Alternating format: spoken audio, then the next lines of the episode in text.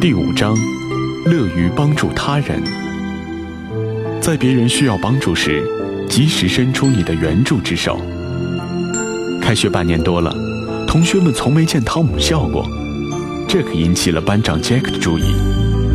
平时汤姆从不和别人聊天，也不爱说话，只顾一个人低头学习。半年来，除了学校，他几乎没去过其他的地方。由于他性格孤僻，同学们给他起了个外号，叫“孤独大侠”。有一次，汤姆的一个亲戚来看他，杰克才从汤姆的亲戚那里了解了他的不幸。原来，汤姆很小的时候，父母在一次车祸中丧生了。由于没有生活的依靠，汤姆和妹妹不知道该怎么活下去。幸好远方的舅舅闻讯赶来，把兄妹俩接到自己家里。舅妈是一个好生事短的人，对汤姆和妹妹十分苛刻，动不动就责骂，甚至动手打他们。一次妹妹发高热，舅舅不在家，汤姆求舅母带妹妹去看病，舅妈不理他。等舅舅回来后，把妹妹送到了医院。可是，妹妹的眼睛。再也看不见东西了。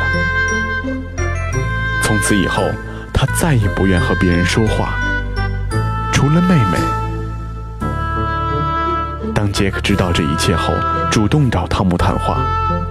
杰克说：“汤姆，我对你的不幸深表同情，我希望我能帮助你。”汤姆只是看看他，没有说话。可是，杰克并没有放弃对他的帮助。他把汤姆的事情告诉了同学们，并让大家一起想办法让汤姆快乐起来。因为汤姆的拒绝，谁也没想到更好的办法。杰克忽然想到，汤姆的妹妹是发热导致的失明，也许能治好。于是他请教了医生。医生告诉他要看是什么情况，一般情况下是可以治好的。这一点希望。点燃了杰克的心，他回去组织同学策划捐款行动，然后背着汤姆把他的妹妹接到医院。经过检查，医生说可以治好，这让他和同学们高兴不已。这段时间，汤姆见同学都怪怪的，而且他们用一种异样的眼光看他，以为是杰克把他的事向同学们宣扬而导致的，于是对杰克更加冷漠。直到有一天，杰克对汤姆说：“汤姆，门口有人找你。”汤姆疑惑不解，因为平时从来没有人找过他，但他还是向门口走去。当他看见自己的妹妹时，眼睛湿润了。怎怎么，你的眼睛？是的，我可以看见你了。汤姆不解地问：“到底发生了什么事儿？”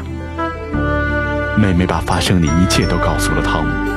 从此，汤姆和杰克成为了好朋友，而他的性格也逐渐的开朗起来。没有任何功利的企图，不求任何回报，完全是为了使对方摆脱烦恼，生活的更加美好。向对方伸出援助的手，这就是杰克的，这就是杰克的可贵之处。也是他的人格魅力之所在。助人为快乐之本。